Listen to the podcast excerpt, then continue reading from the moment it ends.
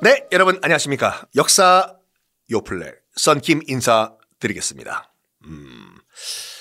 자, 지난 시간에 그 티베리우스 제2대 황제가 참 찌질한 짓을 했죠. 며느리가 설치되는 거 보고 도저히 그럼 며느리를 시아버지인데 그럼 며느리가 좀 약간 너 이리 와봐. 우리 좀 얘기 좀 하자. 이래야 되는데 나 통치 안 해! 정치 안 해! 그러면서 카프리 섬으로 튀어버렸다고 말씀드렸지 않습니까? 그리고 로마 통치는 티베리우스 자기가 유일하게 믿던 자기의 친위 대장, 자기의 오른팔 세야누스를 통해서 리모컨 통치를 했다라고 말씀드렸는데, 그러면 그 왜 이 티베리우스는 귀족도 아닌, 지난 시간에 말씀드렸던 것 같이 기사 계급은 평민이에요. 귀족이 아니에요. 이 대로마 제국의 통치를 돈 많은 평민 출신인 세야누스에게 다 맡겼을까? 이게 다 콤플렉스 때문에 그렇다니까요. 티베리우스는 아우구스투스의 친아들이 아니잖아요. 에? 그래서 그게 평생의 콤플렉스였어요. 나는 1대 황제 아우구스투스의 친아들이 아니다. 그래서 굉장히 내성적이고 음울한 성장기를 거쳤는데, 그래서 어떻게 되냐면 귀족과 왕족들과 어울리는 것보다 자기보다 한 단계 아래인 기사계급과 어울리는 게 더 편해했다고 해요. 그러니까 그거죠. 반발 심리로 난 어차피 뭐 정식 왕족도 아닌데, 진짜 우리 아버지는 친아버지도 아닌데 다 필요 없어. 난 너희들이랑 안 놀아. 나는 그냥 나보다 한 단계 아래인 기사계급 얘네들이랑 어울릴 거야. 이렇게 된 거예요. 그러니까 조선시대로 보면은 4대부 집안의 아들인데도 적자가 아니라 서자, 얼자, 이런 서자들이 그냥 뭐 일반 다른 그 4대부 자식들과 어울리는 게 약간 콤플렉스가 있어가지고 약간 노비라든지 아니면 상민과 어울렸던 거와 똑같은 얘기예요, 지금요. 다 똑같은 심리 상태라니까요. 그래가지고 기사 출신인 세야누스와 둘이 이제 맞은 거예요. 절친이 된 거예요. 어쨌든 하여간 세야누스는 이 리모컨 통치를 통해가지고 실질적으로 로마 최고 통치자가 됐어요. 그렇죠. 일단 뭐 저쪽에서 섬에서 또도또도또도또도또도또 무슨 뭐 지령은 내려오겠지만 통치는 세야누스가 하니까.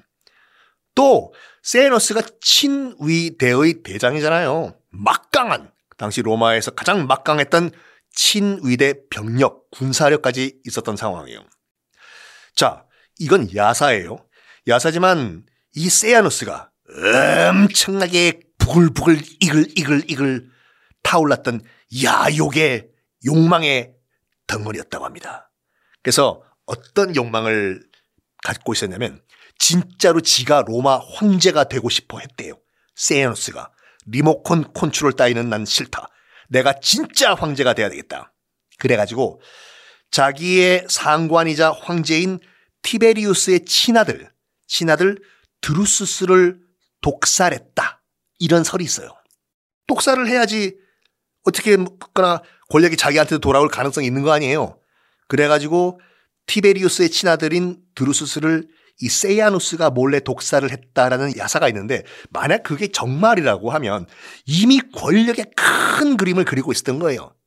내가 말이야, 내 세야누스가 비록 평민 출신이지만, 아니 왕호장상의 씨가 따로 있나? 응? 내가 황제가 될 수 있는 거 누가 막겠어? 내가 황제가 되고 싶다고 하는데, 내가 황제가 되기 위해서 가장 큰 걸림돌은 무엇인가? 저 지금 황제인 티베리우스의 친아들 드루수스, 저 마야를 없애버리면 나한테 권력이 돌아올 수도 있어. 그리고 이것도 야사인데, 그래가지고 그 티베리우스를 카프리 섬으로 보내버린 것도 세야누스의 전략이란 설도 있어요. 큰 그림을 그린 거예요. 드루수스 죽인 다음에 세야누스가 드루수스 죽이고 당시의 황제였던 그 티베리우스한테도 배하! 친위 대장 왔나? 아니 그 복잡하게 여기 수도 로마에 왜 계십니까? 한적하게 저기 신혼여행의 핫플레이스, 나중에 코리아란 나라에서 커플들이 많이 올 카프리 섬에 가서 카프리나 많이 드시죠. 가서 좀 약간 재충전 좀 하고 오십시오. 재충전. 그래가지고 카프리 섬으로 티베리우스를 보낸 것도 세야누스의 큰 전략 그림이다라는 설도 있어요. 하여간 다 지 계획대로 됐어요 지금요. 드루수스는 어찌됐거나 죽었고 뭐 독살이 된 것 같아 보이지만, 그리고 황제였던 티베리우스는 카프리 섬으로 그냥 귀양 보내버리고. 그러면 자 봅시다. 이 세야누스에게 남아있는 유일한 정적은 누굴까요? 바로 며느리 아그리피나와 그녀의 추종자들이겠죠. 그렇죠. 지금 아그리피나는 지 시아버지와도 뭐 티격태격하면서 무조건 다음 황제는 내 아들 중에 하나가 돼야 돼. 내 아들 중에 하나가 돼야 돼. 세야누스가 봤을 땐 네 아들? 네 아들이 황제? 네 아들? 하하! 뭔 헛소리야. 다음 황제는 나 세야누스야. 하하! 바로 작업에 들어갑니다. 가능했던 것이 당시의 로마의 실질적인 통치는 세야누스가 하고 있었거든요. 아그리피나, 며느리, 티베리우스의 며느리, 아그리피나의 추종자들과 아들들을 하나하나씩 숙청하고 처형하고 유배를 보내버려요. 왜? 실질적으로 권력은 지가 잡고 있었거든요. 이거를 가만히 카프리 섬에서 티베리우스 황제가 보고 있으니까 이제서야 정신 차린 거예요. 티베리우스가. 줌마야 뭐하노 지금? 세야누스 미친네 자. 이제서야 정신이 든 거예요. 줌마야 세야누스 저거 내가 대리 통치하라고, 내가 원격 리모컨 통치하려고 시켰더니 뭐? 가만 보니까 지금 아그리피나의 아들들도 다 죽여버리고 지가 황제가 되려고 하네. 세야누스 줌마야가. 이거 안 되겠다. 그래서 티베리우스도 그때 정신 차린 거예요. 큰일 났다.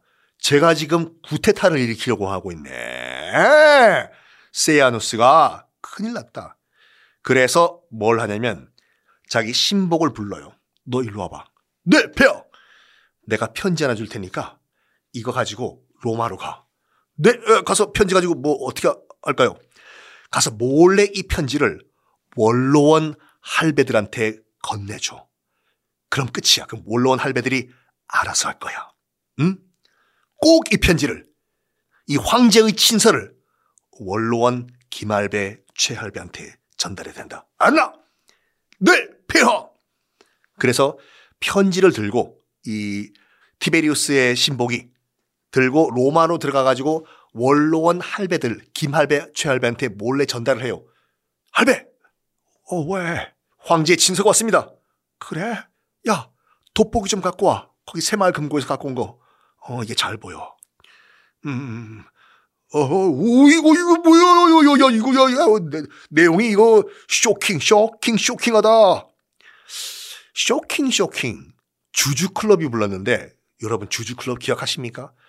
90년도 중후반, 그때만 하더라도 시대를 잘못 타서 주주클럽이 떼떼떼떼떼떼떼 주주클럽이 요즘 나왔으면 대히트를 쳤을걸요. 그때 너무 시대를 잘못한 주주클럽.